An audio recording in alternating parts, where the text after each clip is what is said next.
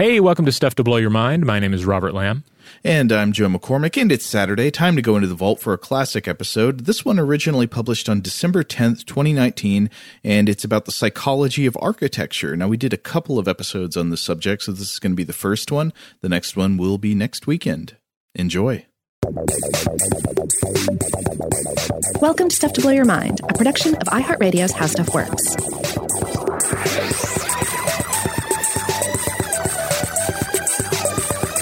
Hey, welcome to Stuff to Blow Your Mind. My name is Robert Lamb. And I'm Joe McCormick. And Robert, I thought we should start off today talking about a place where Romans get naked. Let's do it. Or got naked. Would not be the uh, the first time. It w- oh, I guess that's probably true. Yeah. Where, when else have we done this? Well, well, um, well. Of course, we have another show called Invention, and we've definitely touched on the history of toilets. Oh, and, yes, and baths. And I think Roman baths have come up on the, the show before, and just Roman culture in general. Roman culture, like any culture, is going to contain a certain amount of nudity, if not maybe a slightly enhanced amount of nudity. Yeah, it's, it's human life, it's culture, it's bare bottoms. Yeah. Uh, so the baths of Caracalla, they are these beautiful ruins in the city of Rome. They were built sometime in the early third century, beginning under the Emperor Septimus Severus, and they were finished during the reign of his son, the Emperor Caracalla. Now, these were public baths that operated for hundreds of years. I think they were in operation until sometime in the sixth century. And the interior space of these baths, it doesn't remain enclosed now. The ruins are, you know, you can see some like, you can see columns and there's actually a lot of uh, vertical structure still there, but, uh, you know, they don't have the roofs anymore and that kind of thing. But uh, the interior space in these uh, baths originally, when they were in operation, was palatial, with these huge vaulted cathedral-like ceilings and huge open halls. And apparently, they inspired the design of the original Penn Station in New York. Uh, but there was a quote I wanted to read that comes from the American architect Louis Kahn. Louis Kahn was at one point a professor of architecture at Yale, uh, but he was also known for tons of iconic original designs, such as the campus of the Salk Institute for Biological Studies in San Diego. Uh, Robert, I don't know if you've ever seen that one, but it's one of the strangest looking hmm. college campuses I've ever seen. And it's kind of beautiful in a weird way. It's got these buildings that look kind of like glass and concrete accordions, you know, with these strange kind of angles coming in. Okay. Uh, but uh, anyway, uh, Louis Kahn talking about the baths of Caracalla, he says if you look at the baths of Caracalla, we all know that we can bathe just as well under an eight foot ceiling as we can under a 150 foot ceiling. But there's something about a 150 foot ceiling that makes a man a different kind of man. Hmm. And I, I, wonder about this. Like, uh, well, first of all, I just wonder: would you literally wash yourself differently under an 150 foot ceiling? If you're like taking a if you're taking a bath in a cathedral, does that affect the bath at all? Well, I, I have to say I can't. I don't really have a, a good basis of comparison here because I think I've bathed pretty much exclusively in uh, like non amphitheater environments. Uh-huh. Uh, but on the other hand, I certainly I can certainly think about swimming pools, and sure. generally when I in, in a swimming pool, it's either open air or it does have a very high ceiling, which is certainly part of the experience. And the idea of swimming in one of these sort of uh, like old timey basement pools, or mm-hmm. like a, one of those. Like sometimes you see like an image of a of a, a, small swimming environment on a submarine or something. Have you ever seen the swimming pool in the basement of the Biltmore House? Yes. Okay, this so is an example. Creepy looking. Yeah, I, I can't imagine I swimming swim there. Yeah. yeah, it's so enclosed. It feels like you're going into an underwater cave where you'll be hunted by glowing jellyfish until you die. Yeah, besides that's that's Mason Verger's uh, swimming pool. I don't want to. I don't want to swim there. Uh, but yeah, I mean, so we we've talked before about some of the possible psychological effects of you know, bathroom related architectural features. I remember when we did the episode of uh, our other show, Invention, about the invention of the toilet. I, I, remember thinking, like, does the location and shape and design of the place where you go to defecate shape your feelings about these body functions? Like, do people who go to the bathroom with a flush toilet inside their house tend to have different attitudes on average uh, towards, say, scatological humor or things like that than people who would use, say, a wooden outhouse or an open pit latrine or any other way of going to the hmm. bathroom. Well, certainly urinating outside uh, under the right circumstances, obviously, um, like in the woods, mm-hmm. uh, is is a totally different experience than than urinating inside of a restroom or into a, a urinal. Mm-hmm. Um, and I would say it is it is overall a better experience. Uh, I've never really stopped to really consider why, but it does feel better to urinate in nature. Uh, mm-hmm. again, assuming that it is the ideal sort of nature, not say you know uh, at a bus stop or um, or or even in the woods on like at a dark rainy evening, that sort of thing. Yeah, I get what you're saying. I mean, I don't want to draw too direct an analogy because I'm sure extremely different things are going on. But I mean, you watch the way that dogs urinate in their environment, and that's like a that's like a um, you know, territory marking and information conveying thing, at least in mm-hmm. some cases for dogs. Uh, I'm not saying humans do the same thing, but you, you got to wonder maybe, I don't know if there's some kind of like instinctual preference for some types of uh, expansive urination behavior as opposed to enclosed urination behavior. I don't know. Well, or uh, certainly the power to urinate where you do not live or where you are not currently residing. Mm-hmm. Uh, like that is ultimately more natural than urinating within a shelter in, that you live in, uh, in, the, in, terms of the grand uh, history of uh, humanity. And so already we're we're we're we're getting we're dealing with this with this duality, this dichotomy rather of um, of life indoors, life in created environments, and of course, life in nature, in the natural world. Uh, and that's, we're going to keep coming back to this as we discuss for two episodes of Stuff to Blow Your Mind, uh, the psychological power of architecture. Yeah. Uh, yeah. So I, I want to come back to uh, Louis Kahn's question, like the idea of whether bathing in a cathedral like building with a huge high ceiling has, it cr- sort of creates a different kind of person or creates a different kind of mindset than bathing in a normal bathroom like most people would today. Yeah, yeah, and uh, and of course we can take this and apply it to just about every aspect of life. Right, of course. I mean, we're we're not just talking about bathing; it's it's about our lives. You know, in the year 2019, probably most of the people listening to this podcast are going to going to be spending the majority of their lives in and around artificial environments created by humans, rather than living, you know, in the natural environment.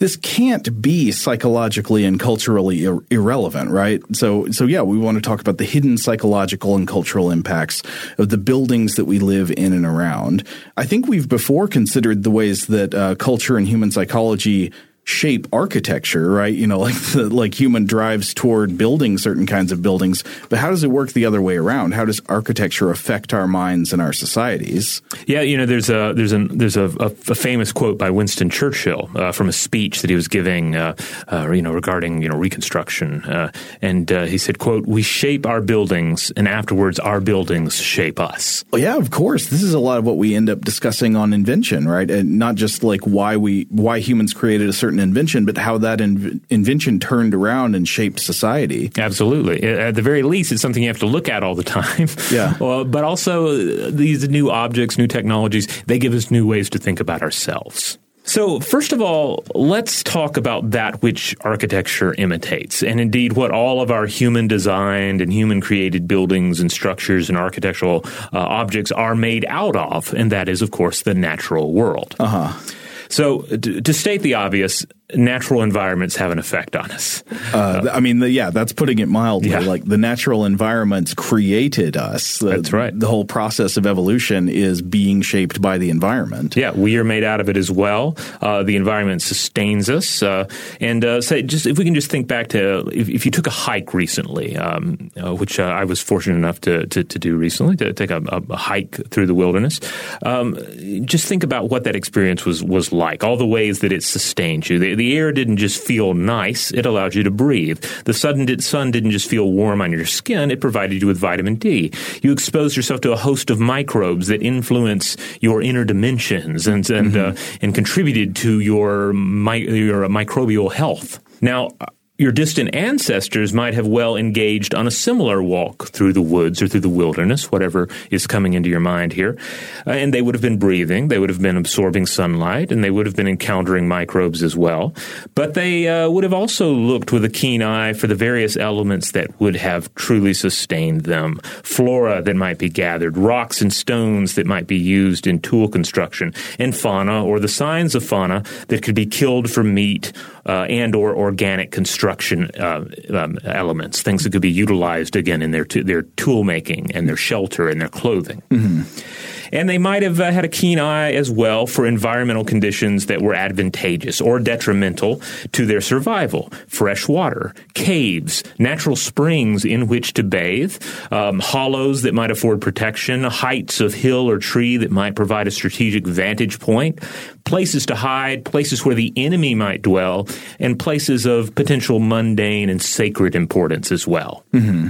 And it's argued that a lot of these observations are still active in us, submerged as we embark on such a walk or a hike through the woods, or spend any amount of time in a natural domain, or even just a place that is cultivated to have those properties, like a you know a, a finely manicured uh, city park, that sort of thing.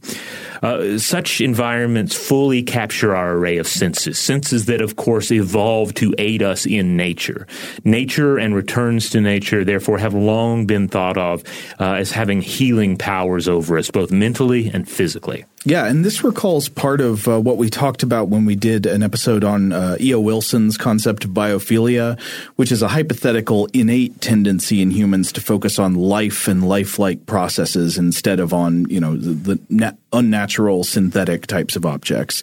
Uh, and citing the hypothesis here, by the way, is not an indication that we assume it to be coherent or correct. If you want the fuller take, we did an episode on it that also covered criticisms of the idea. But if you recall, one major avenue of evidence that Wilson and others called upon to support it was about the shape of ideal landscapes. Mm. You know, mm. there was basically this concept of the environment of evolutionary adaptedness that animals tend not to be adapted to live anywhere on Earth, but to a particular landscape that shaped their genes, and they would have had preferences within that landscape of you know things they like to be around that make it easier to survive. And as such, like their brains should have uh, ways of telling them to look for that type of landscape, look for the place that you're most adapted to.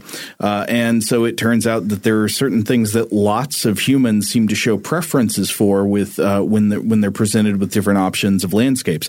People tend to like open spaces with low grasses interspersed with copses of trees. Uh, they like the trees to look like trees that could maybe be climbed.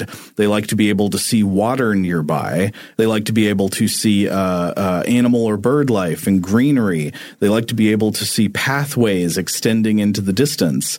Uh, and apparently, at least according to the hypothesis, like th- this landscape type is widely regarded as beautiful, even by people who might now live in places that don't have this kind of landscape. You know, you might live in the Arctic tundra or in the in the desert or something where you don't see landscapes like this, and yet still people living in these other places often love to see that kind of imagery. Right, and, and it's often brought up that this is why uh, many of the, the more famous and beloved landscape paintings, or paintings that aren't even specifically landscape but have a landscape element to them, you know, such yeah. as. Um, uh, well, you might take um, uh, was it is it Bruegel the Elder's um, uh, Fall of Icarus? Uh, I think so. Yeah, uh, where you know the the the the subject is Icarus falling uh, from the heavens on his failed wings, but it is but it is a, it is a piece of art that is predominantly concerned with landscape. Yes, and now these kind of preferences, of course, this could be interpreting them wrong. You know, maybe there are other reasons people like things like this. Maybe people don't even widely like them as much as it's alleged that they do. But if this is correct, it, it seems like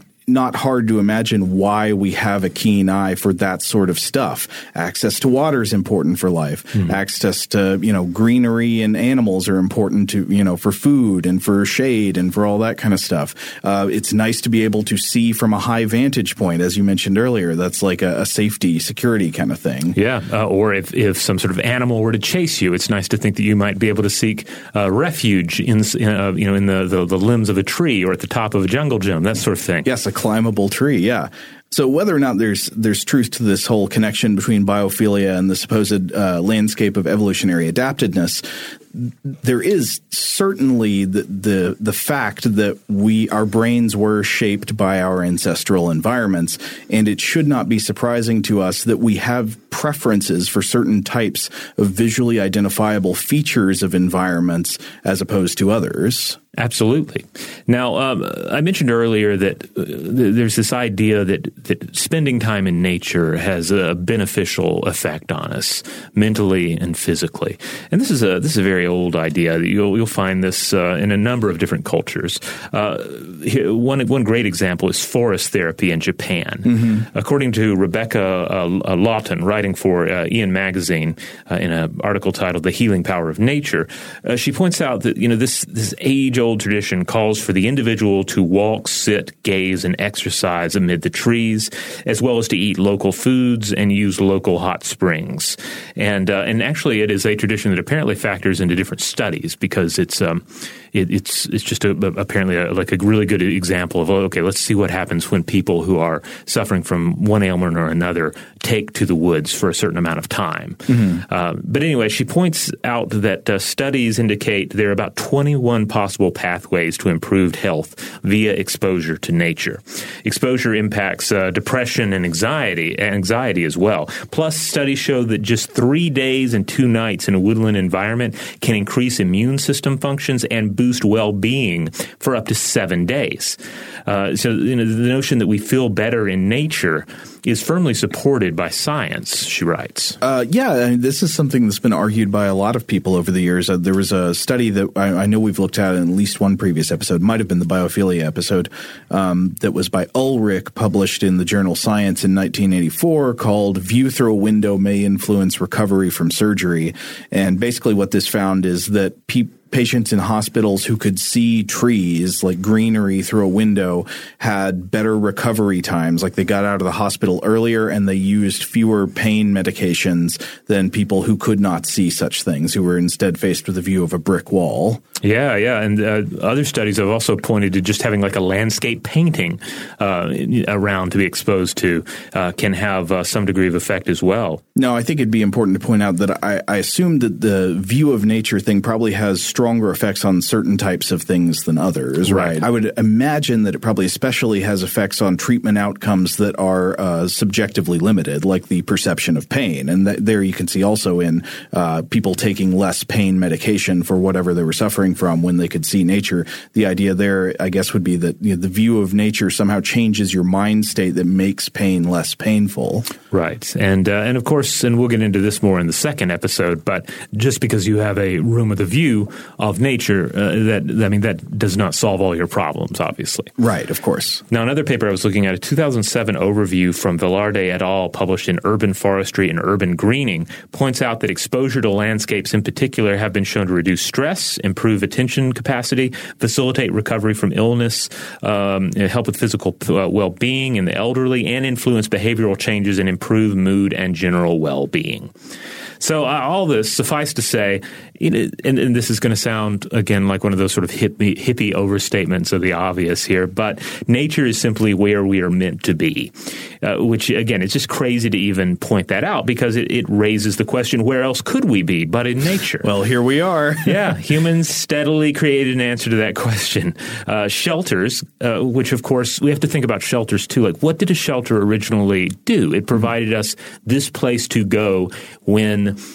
it was better not to be in nature. Well, yeah, it's safety. It's protection from the elements, yep. and it's protection from predators and enemies. It's something that uh, you know protects you from the weather, of course, but then also it's something you can put your back to, yeah. and uh, there, and have a more defensible or securable position from threats. Yeah, in a way, it was like a, a kind of way of hacking the environment. Mm-hmm. Like there's a certain type of environmental condition that is ideal for me during, say, a rainstorm, mm-hmm. but I cannot find that everywhere when I need need it. But what if I, by use of my my my limbs and my strength and my tools and my ingenuity, I'm able to craft the natural world into the shape I need when I need it. I can make a cave. I exactly. don't need to find a cave. So it begins there, but of course that evolves and it rises to the level of camps and villages, and this steadily evolves into to the cities of today.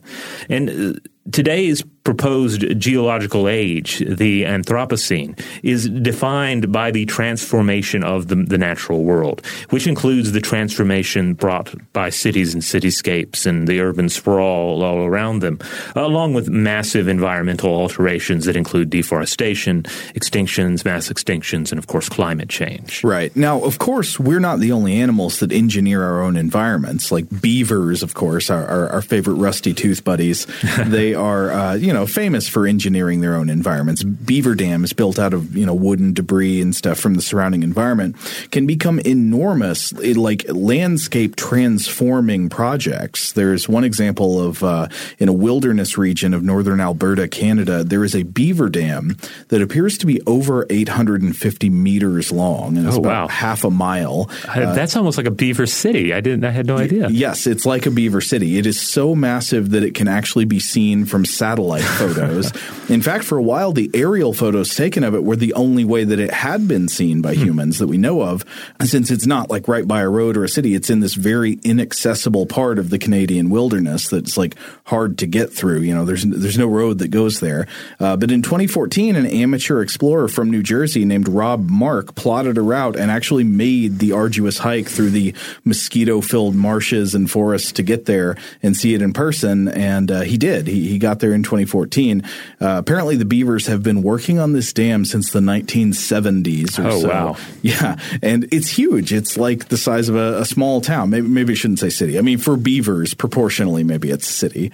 Uh, but yeah, th- this is like a, a settlement size. But um, uh, beaver dams otherwise are fascinating environmental engineering projects. So you know, one interesting purpose they serve, I was just reading about it, never read about before, was uh, when a beaver dams a waterway, the reservoir that fills up behind the dam naturally grows deeper than the original waterway.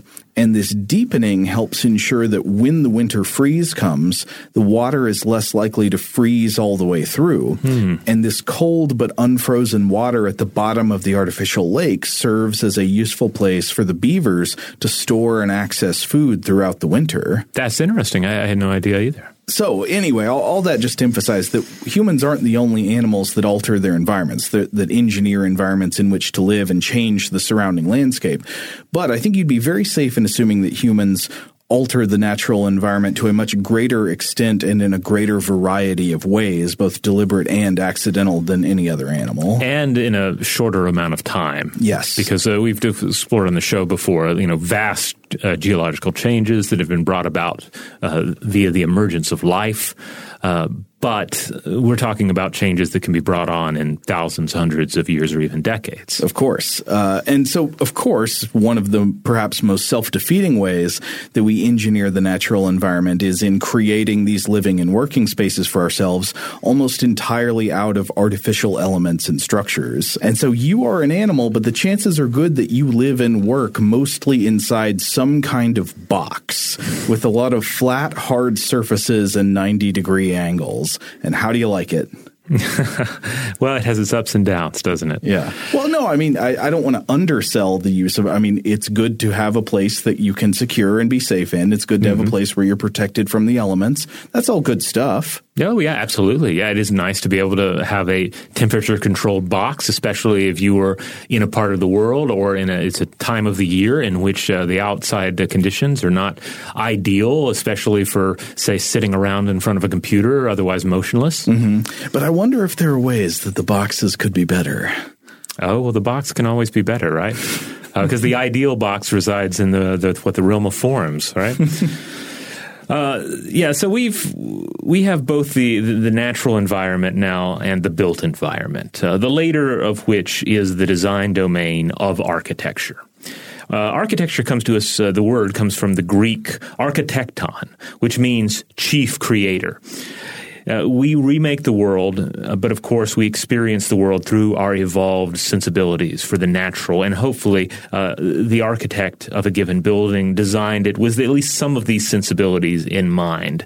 Uh, but, but of course, this is not always the case. Yeah, hopefully, but maybe often not. Right. All right, so maybe we can take a quick break, and then when we come back, we can talk about ways that architecture impacts us in our minds.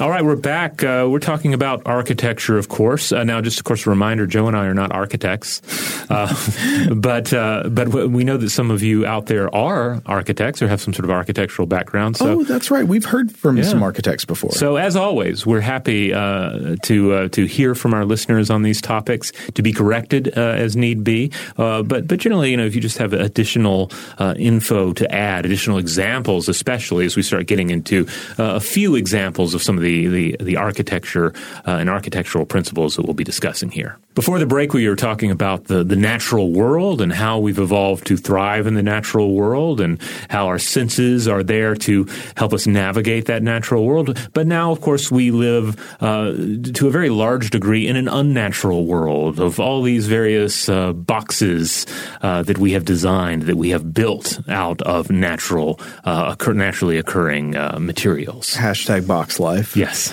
So that quote I mentioned at the beginning of the episode uh, by Louis Kahn, the American architect, about being a different kind of person under a 150 foot ceiling, uh, th- that is uh, referenced in a 2017 book by Sarah Williams Goldhagen, who was the architecture critic for the New uh, New Republic for many years. She previously, I think, taught at Harvard Graduate School, School of Design, and now she's an author.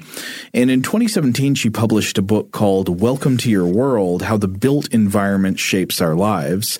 And uh, uh, this book makes the case that the built environments around us have profound impacts on our minds and our well being.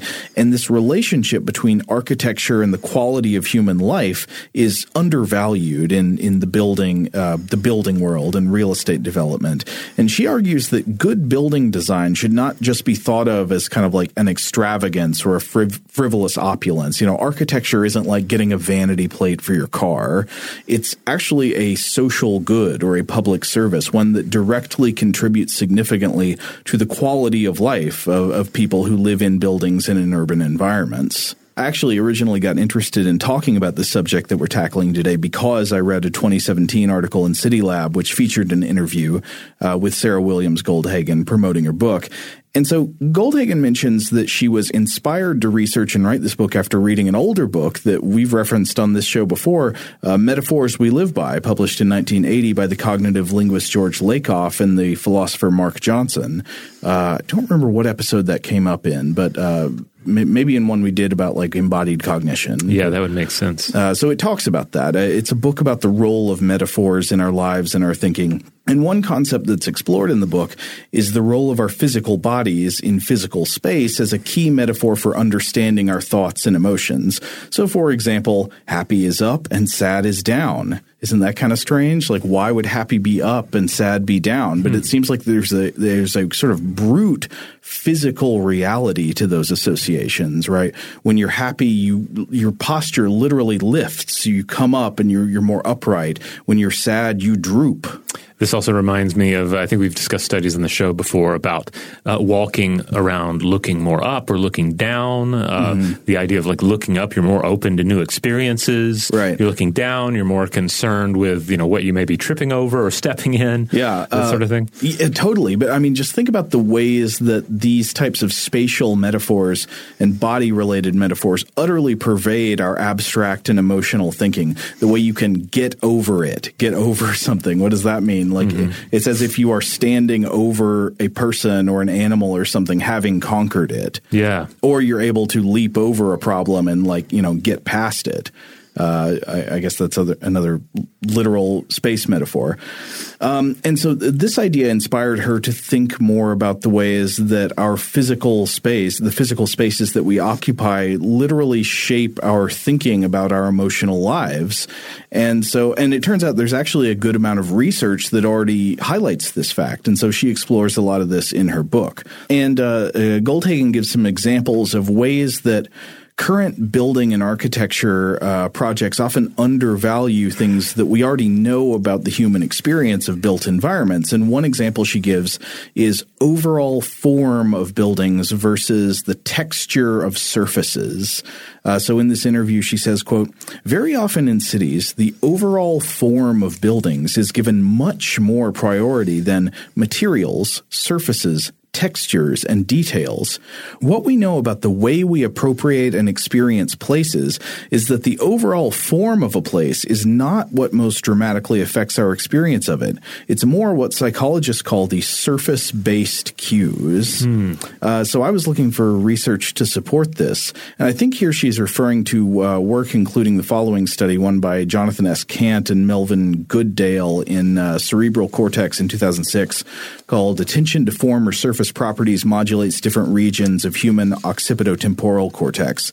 And so uh, the, the basic idea is uh, Goldhagen writes that compared to overall forms of buildings, research indicates that surface based cues like materials and textures, you know, the kind of textures and details on walls and things like that elicit a more powerful, quote, whole body intersensory and emotional response. That these kind of things might have a deeper access to our emotional well being than, say, the overall shape of a building at large would. You know, and this is something worth keeping in mind the next time anyone out there takes a small child to a museum where you're expressly told not to touch anything.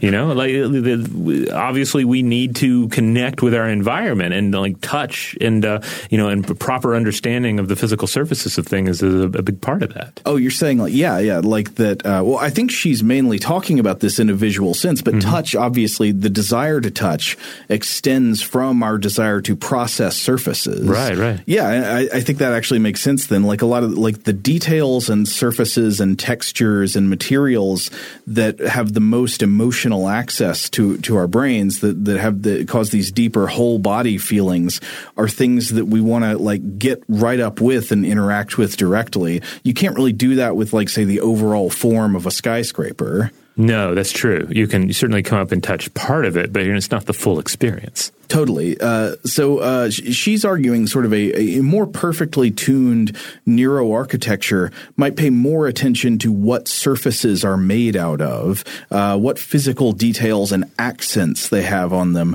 than to the overall shape of the building. Though it's not like the overall shape of the building is meaningless. That that has important implications mm-hmm. too, which we'll explore more as we go on.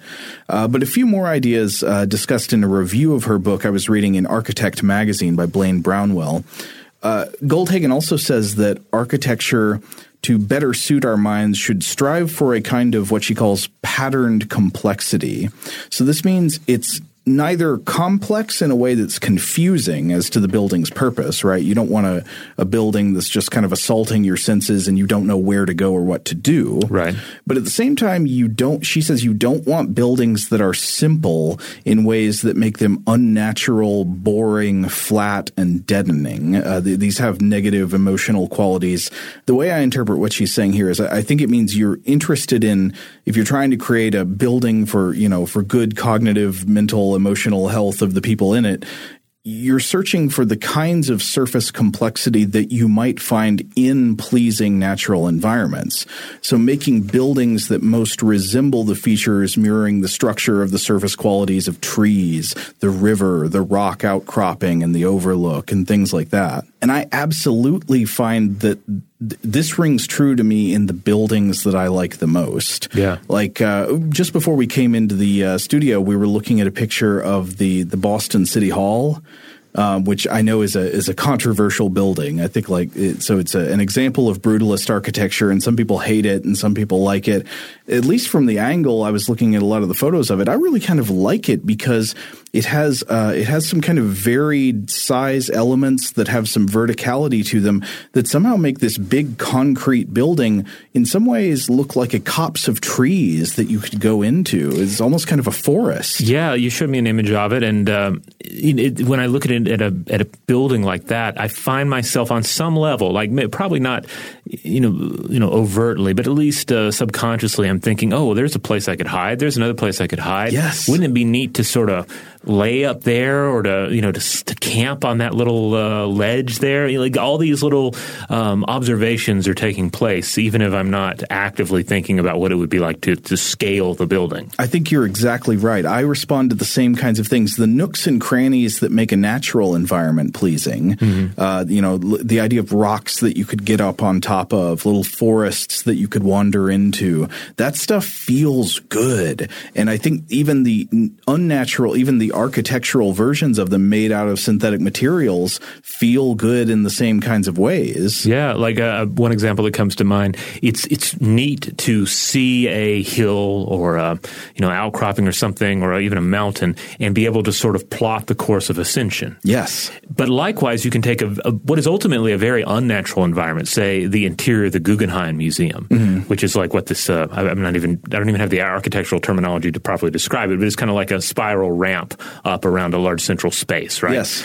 And uh, that's not something you would find in nature, but when you look up from the bottom of that uh, the interior of that museum, you see a path of ascension. You see this this uh, winding trail going up towards the top, and there's something in you that must traverse it. Well, yeah, I think that's the same reason uh, that we respond so well to tall buildings with terraces. Mm-hmm. You know, like stepped terraces look very pleasing to us. I think maybe because there's some kind of instinctual. I mean, we can't know this for sure, but maybe because there's some part of the brain that's looking at that and seeing like that's a part that you could climb up to, and then you could get from there to here. Yeah, oh, well, it goes back to the ziggurat. Uh, the ziggurat is an artificial mountain, uh-huh. and uh, and it, therefore something that is scalable. And so ziggurat like uh, uh, elements in buildings, uh, there's something irresistible about them. And as far as ledges go, I, we were talking about this before went in. the Chrysler Building in New York City, mm-hmm. beautiful skyscraper, you know, classic skyscraper. But there's something about those those eagles at the top. You know, mm-hmm. you look at that and you can't help but imagine yourself up there, standing on, on it, or at least you know, clutching it, crawling out on it. Sure. And, and and likewise, you see in fiction various scenarios where a superhero or some other figure is standing there. Like we can't help all but the imagine time. It. Yeah. yeah, you got to put Batman there. You got to put Spider Man there. Yeah, like sometimes it's probably too crowded. Like a superhero goes up there for their selfie and it's just overrun. Yeah, and then cue the winged serpent comes flying out, and then you never know what's going to happen. but as much as I think, in some ways, it makes sense to try to create buildings that, in various ways, mimic natural landscapes and natural architecture of things like trees and forests and mountains and rock outcroppings and all that kind of thing. I think it's also uh, equally important, and of course, Goldhagen makes this point that there's an essential value for literal physical nature as well, like green spaces in cities full of natural vegetation. Absolutely, and there's a, there's a lot of uh, research to bear that out. Some of which we'll get into in the next episode. Yes, totally. I mean, she cites research. Uh, we already mentioned this one that uh, hospital patients uh, have been documented in some cases to have quicker recoveries and take less pain medication when they can see natural vegetation like trees. Um, but there's also research apparently that she cites that access to green spaces improves cognitive outcomes for school children, including reduced stress. Yeah. Uh, like one thing, this is one of those scenarios, though, of course, where you look at major cities. And and really, I th- like if you think of major cities that you've traveled to, or even minor cities, uh, try, try, to think about your key memories. So, uh, for me, anyway, I find my key memories are also are often visiting the green spaces. Yes. You know, like when I think of New York, I think of uh, of Central Park. You know, right. uh, I think of uh, for, for, instance, uh, Guangzhou or, or, Nanning, China. Uh, when I was in both of those cities, it was it's the parks that are that are the public spaces, the green spaces that that really burn in my memory the most. When I was recently in London, I mean, of course, I love the the interesting interior spaces of the cathedrals and the museums, but one of the main things that sticks in my head is walking through like the palace gardens that mm-hmm. just had like trees and open green spaces and, and lots of birds flocking about. And of course, uh, the thing with cities though is so yes, there are some wonderful examples of of, uh, of green spaces and in many cases public green spaces, but then there are also plenty of examples of portions of some of those same cities that maybe don't have the same amount of green space, that don't have as much public access to green space. And there you see the, the, the flip side of the equation. Well, yeah, and I think one way of reframing this is that not having access to green space is a real like cost to people. Mm-hmm. Like they pay a price for this mentally, emotionally, psychologically for not having access to, to to trees and grass and the sounds of birds. I mean, as much as a I guess that sounds like a cliche, but uh, it, it appears that this really matters. Yeah, it, but it's it's easy for I think developers and just people in general to forget this for periods of time. Yeah. and then you have to have individuals come along and say, you know, we need to put green space back in. We need to plant trees. Uh, uh, here in Atlanta, this was uh, I understand to be the, have been the case for a while, uh, where in the downtown area you just, just had a, a, shrinking amount of green space, mm-hmm. and then you had organizations like uh, Trees Atlanta came a- along and uh, and you know took up uh, the initiative of of planting more trees and uh, and making sure that there there were trees around, there were green spaces, there was room for nature to exist in the, the you know the, the sort of concrete environments that we were creating. Yeah, and so I think that that's got to be a crucial part of architecture. I mean, I guess that's different from just when you're making a building. That's more broadly like urban planning and that mm-hmm. kind of thing. Though I guess it also has to do with you know, like you've got a certain plot of land and you're developing it. How much of that plot of land will you devote to just like having space where you can plant trees in? Yeah. A lot of times, I'm sure developers would look at that and say, "Well, that's just wasted revenue. You could fill that in with oh, the yes. units you can fill." Yeah, we see this all the time. I'm sure a lot of our listeners see this. We see this in Atlanta, especially where um, a, a, lot is purchased and then a developer will come in and they will build just as much, absolutely as much house as is, as is possible, as is physically possible on the lot. And, you know, lawn, green space, trees be damned. Mm. Uh, and then, you know, someone comes along and they, they buy it, but it's just, it's all house. Now, speaking about the, the psychological effects of, of built environments and architecture, I, I want to come back to the thing we talked about at the beginning of the episode. Remember that quote from Louis Kahn talking about bathing in a palatial setting versus in a regular bathtub in a little room? Something about a 150 foot ceiling just makes a person a different kind of person if a person is different under a majestic high ceiling, how and why? Like, is there any empirical evidence for that other than your hunch? And if so, why would that be true? So I want to actually look at a few studies here. All right, let's do it. Uh, so the first one I will want to look at is by uh, Vartanian et al. in the Journal of Environmental Psychology, published in 2015, uh, called Architectural Design in the Brain Effects of Ceiling Height and Perceived Enclosure on Beauty Judgment and Approach Avoidance Decisions. Uh, so there were some basic findings here. Uh, first of all, rooms with high ceilings were judged as more beautiful than rooms with low ceilings. I think there should be no surprise there. I mean, that just totally goes with our intuition. You think of like the cathedrals and the high mm-hmm. ceiling palaces tend to be more beautiful. But more interesting, through the use of additional psychological testing and neuroimaging with fMRI, rooms with high ceilings were shown to elicit activity in quote structures involved in visuospatial uh, exploration and attention in the dorsal stream. Uh, so, the dorsal stream is a concept that's part of a hypothesis in neuroscience known as the two stream hypothesis. Basically, the idea is that uh, the brain has two main routes for processing perception of visual or auditory stimuli. You got the ventral stream, uh, also known as the what stream or the what process, and that's used primarily for identifying and recognizing things. What is that?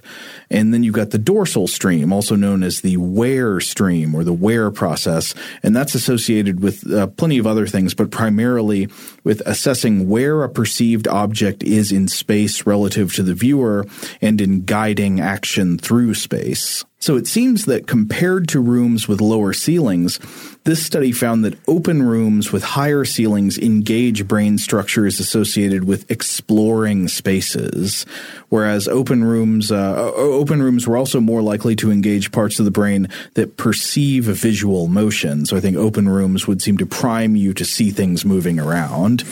Meanwhile, the same study found that more enclosed spaces tended to trigger avoidance behaviors and stimulate, quote, exit decisions, hmm. as well as showing increased activation in the anterior mid cingulate cortex.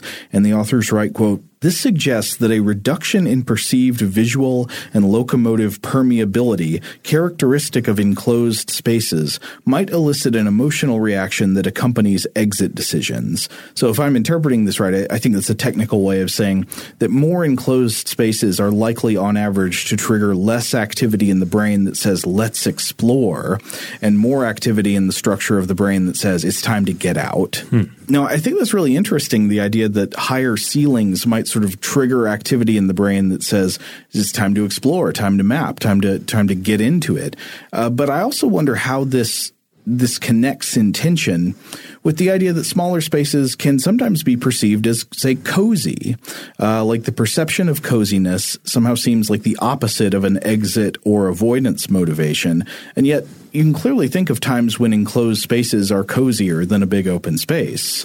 Yeah, but they tend to, be, when I think of them, I tend to think of environments where I'm going to like climb into a bed or a sleeping bag or something, you know? Yeah. As opposed to somewhere where I'm going to engage in something more like work. Mm-hmm. Uh, you know, like if I'm going to snuggle up with a really good book, yeah. then yes, I might think of some of being in some casket-like chamber on a train or a ship or, or so forth.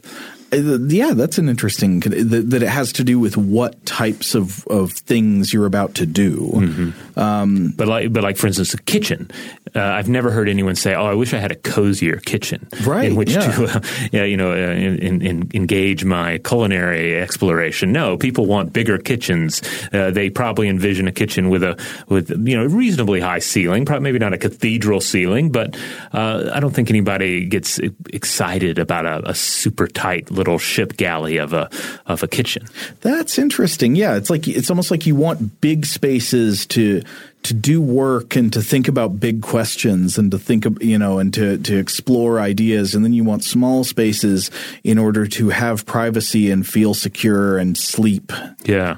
And I guess it also has to do with the scale of the work, right? It's one yeah. thing to think about, say, painting miniatures and being in a tiny, cozy uh, space, mm-hmm. but when you're cooking, you're doing something that probably is making making a mess and engaging, uh, you know, so a few different appliances, etc. Well, it may have to do with whether or not you're trying to be creative. That'll come in in the study I mm-hmm. want to talk about in a second.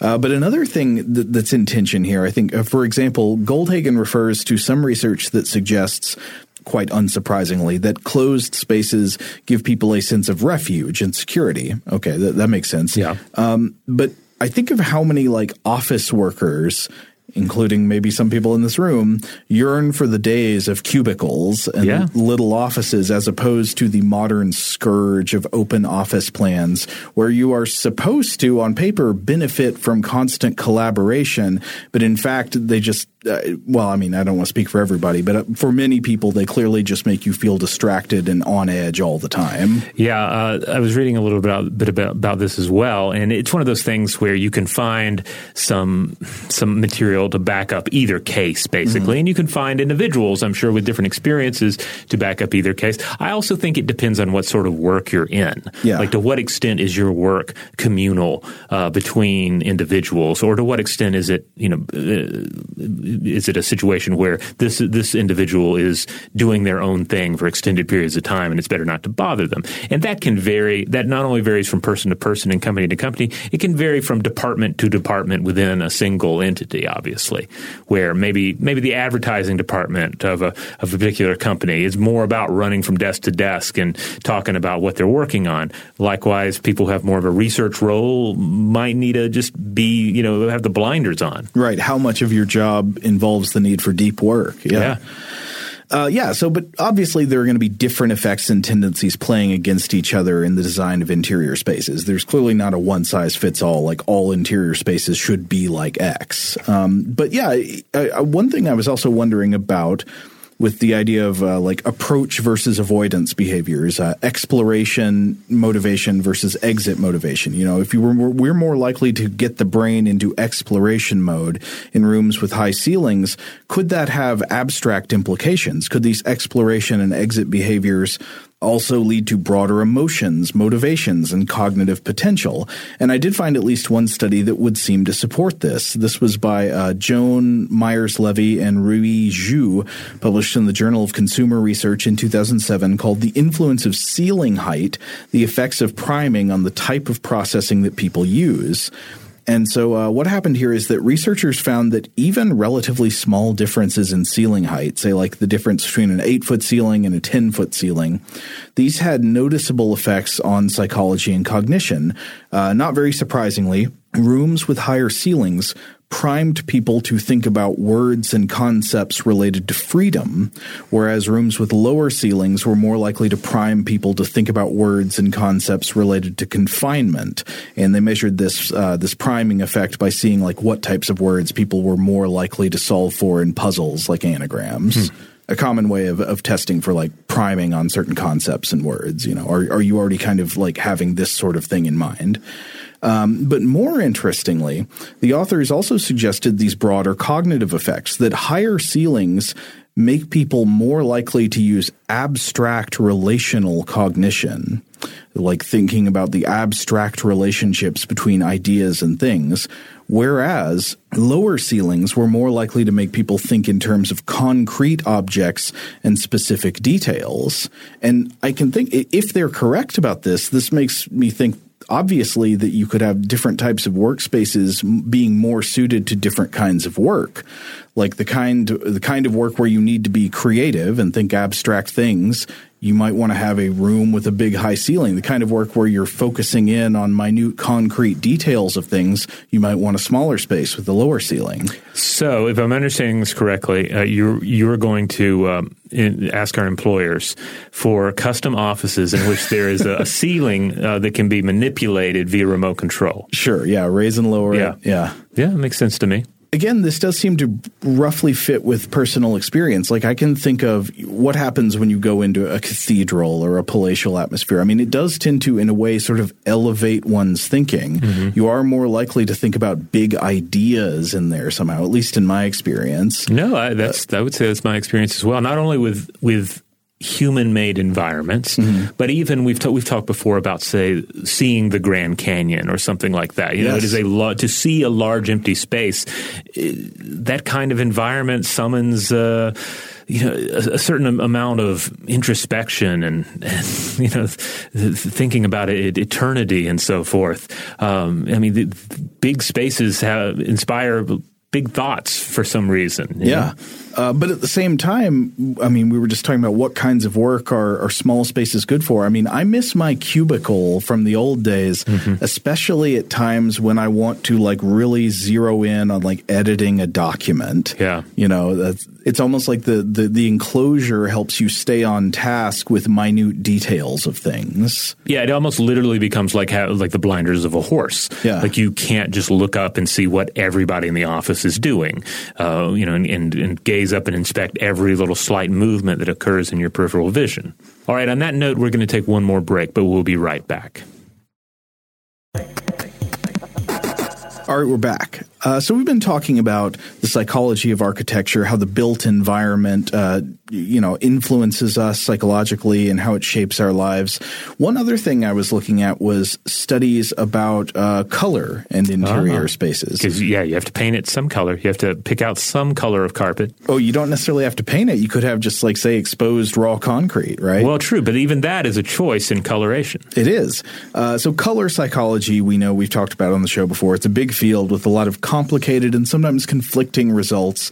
I think it's important in color psychology. I mean, I guess this is important for all things, but for some reason it especially comes up in color psychology that, like plenty of psychological effects, the effects of color on thinking, emotion, and motivation are not necessarily universal to the human animal. They can be influenced by differences in cultural associations. Right. Like a big one that I've read about before is red. Mm-hmm. Green and red have certain connotations, generally in American and Western um, uh, individuals, where you know green is go, red is stop. So green mm-hmm. is good, red is bad. But you and, and so you might be inclined to utilize that in your technology, in your app, or what have you. But then if you translate that app or technology to uh, a Chinese market, where uh, red has a strongly um, uh, you know positive uh, color, it is a very noble color. Like you would not associate red with a negative outcome uh, in Chinese culture. Right. So if you are actually using color psychology research to shape the design of interior spaces, you would probably want to consider research done on like cultures, like the the culture where you're making your building. Right.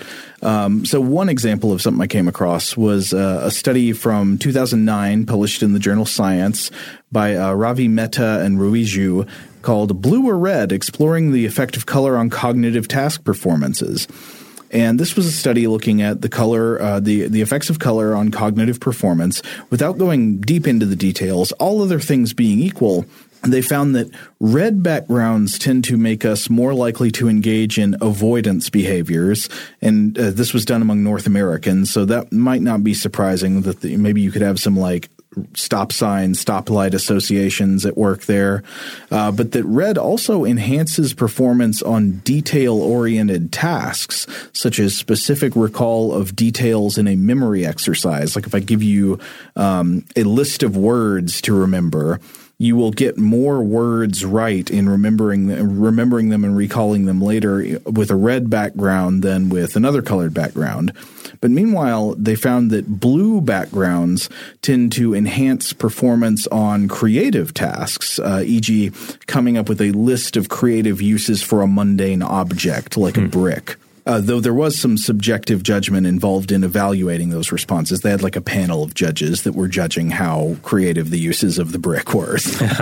um, so, you know, I wouldn't take these results as ironclad, but if they're correct, if they're onto something here, one interesting association is the idea of uh, blue again with openness leading to creativity. So the idea of like uh, blue environments, especially those with the same kind of hue as a blue sky, making people more creative. And th- that might seem to connect to the idea of being more creative or exploration oriented in open spaces, rooms with t- high ceilings. Mm. Now, we mentioned earlier uh, educational outcomes. One interesting thing I was reading uh, was uh, another review of the Goldhagen book.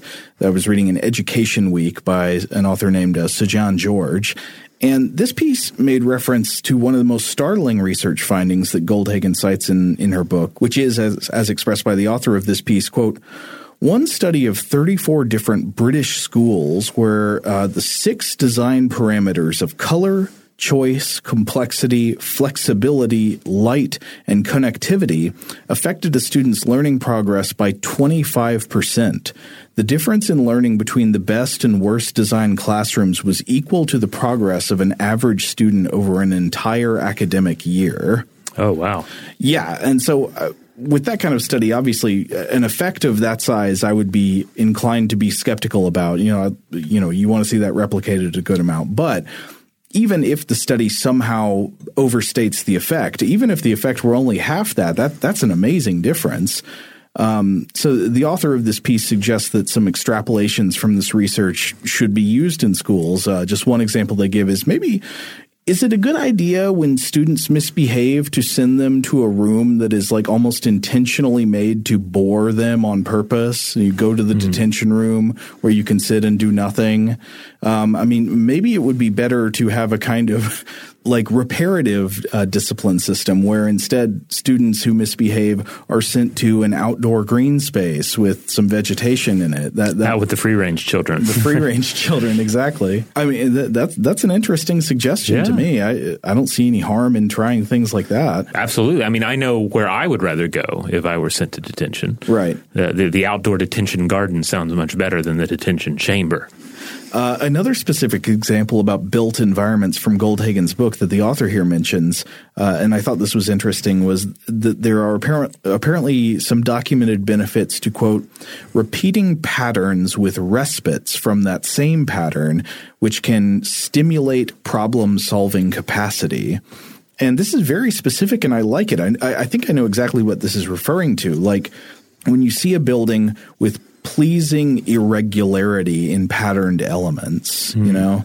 Uh, so you have, uh, I guess, an example would be like you say you got a row of windows. You got seven windows with alcoves all in a row, and then suddenly, where you'd expect the next one, there's not one. There's like a protruding feature rather than a window, and then the windows begin again. And maybe this happens at different levels with uh, different irregular variation in that pattern. Well, this reminds me of some of what we talked about in our episode. Uh, the gods must be counterintuitive. Yeah, about how a certain amount of counterintuitive design is is admirable in our myths and our stories, and therefore it would make sense in our architecture as well. Yes, uh, the idea there, I think, is that that that kind of like it, it, was like they had to be minimally counterintuitive. Yes. They can't be so counterintuitive that it just feels random.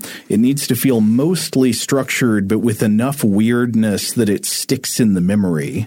Yeah, yeah, and and if you're looking at it like the natural environment, and that makes sense too, right? If you're uh, considering a a large hill to climb and you're sort of plotting your course up there, it makes sense that some of the the visible ledges would be more pronounced than others, or more desirable, or more interesting. Like there would be varied features, and not uh, and and there would be some features that might be more desirable than others. Yeah, uh, like you know, it's something that is interesting to look at with big buildings, uh, skyscrapers, and whatnot, where you see something that is you see something that's an element or that maybe it's just the very top and maybe it's a penthouse or something like that.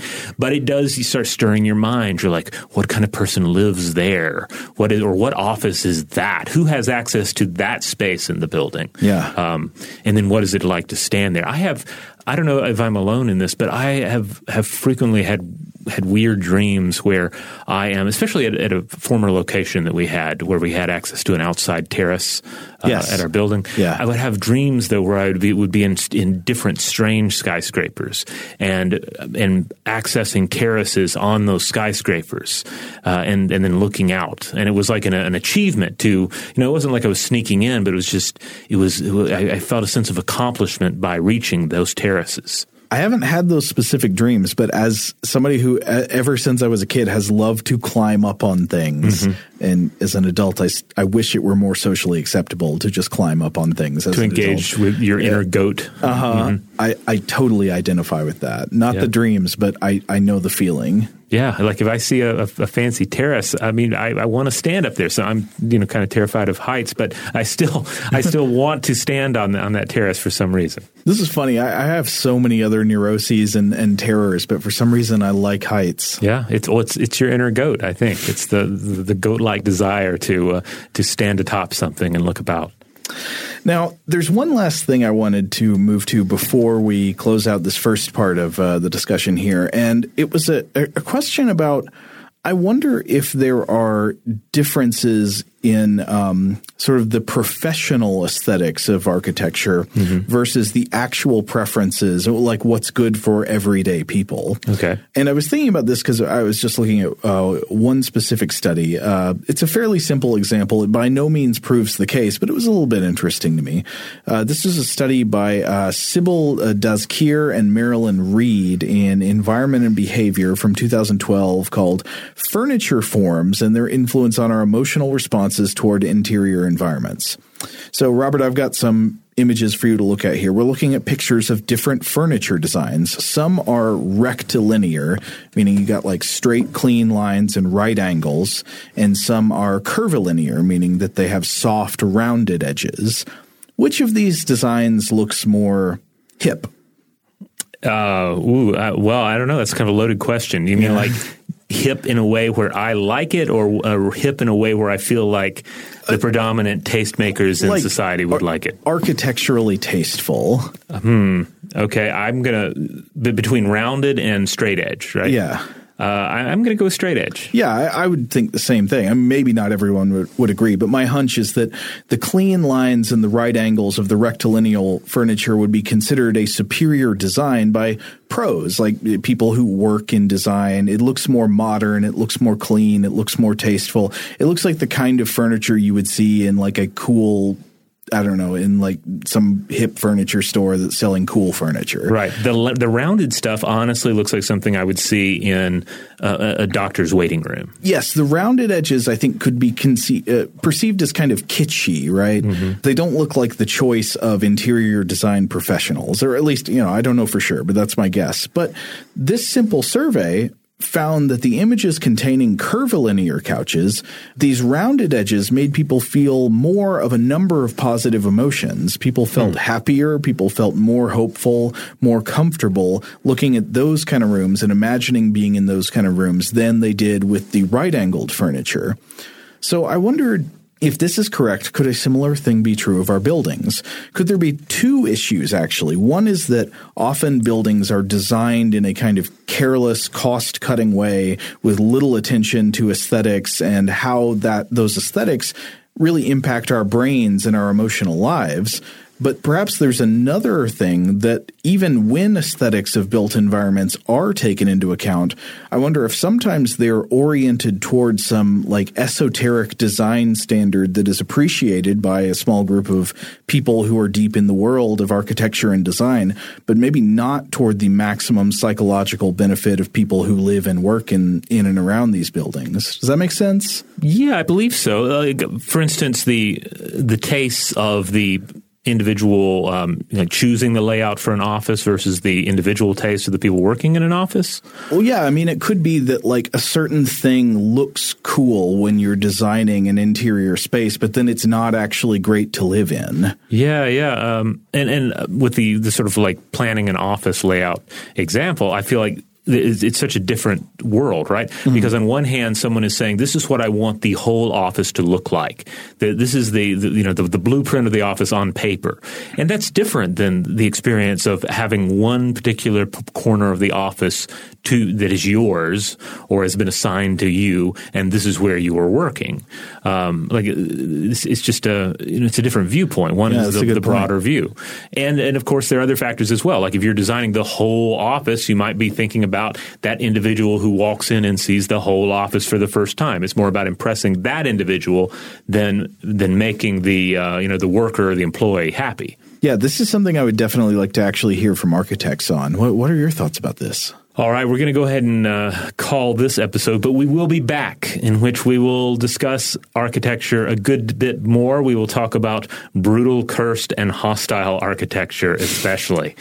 In the meantime, if you want to check out more episodes of Stuff to Blow Your Mind, you know where to find them. Head on over to stufftoblowyourmind.com. That's the mothership. That's where the episodes reside. But these episodes reside elsewhere as well. Anywhere you get a podcast these days, you will find us. And wherever that happens to be, uh, just uh, help us out. Leave uh, a nice review. Give us a, a nice uh, uh, array of stars. So, you know, whatever the maximum is, we'll do. Uh, it's a great way to support the show. Uh, likewise, what we have a merchandise store uh, still up and running. If you have any holiday gifts you would like to obtain for yourself or others, that's another way to support the show. But generally, just tell folks about us. that is probably the best way to spread the word. Huge thanks, as always, to our excellent audio producer Seth Nicholas Johnson. If you would like to get in touch with us with feedback on this show or any other, to uh, suggest a topic for the future, or just to say hello, you can email us at contact at stufftoblowyourmind.com.